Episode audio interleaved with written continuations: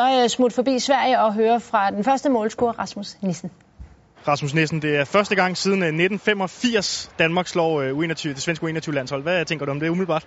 Uh, dejligt. Sindssygt dejligt at få, uh, få sådan en ond spiral brugt, eller brugt i dag, så det var, det var dejligt. God sejr. Du satte målscoringen i gang med et, med et ret lækkert mål. Vil du ikke lige prøve at tage os igennem den fra dit perspektiv? Jo, øh, så jeg får den fra Lasse og har egentlig god plads. Øh, så tror jeg, det er så hurtigt at lave et løb ned bag, som gør, at jeg så kan, kan få den ind i banen. Øh, og så forsøger jeg egentlig bare at lægge den over i lang hjørne med, med et lidt koldere venstre, øh, og det lykkedes heldigvis, så det var dejligt. Hvilke ting synes du, I kan tage med fra den her kamp og frem mod slutrunden? Jamen, jeg synes, øh, god organisation, øh, god ro på bolden, øh, og så selvfølgelig selvtillid. Øh, det får man altid af sejre, og det er vigtigt. Ja, for hvad betyder det netop at komme ind med, med selvtilliden og, og en sejr forud for de her svære kampe, der venter? Jamen, det betyder, det betyder meget. Det giver en god fornemmelse, det giver øh, en god ro i kroppen og, og en god tro på tingene, så øh, det er dejligt.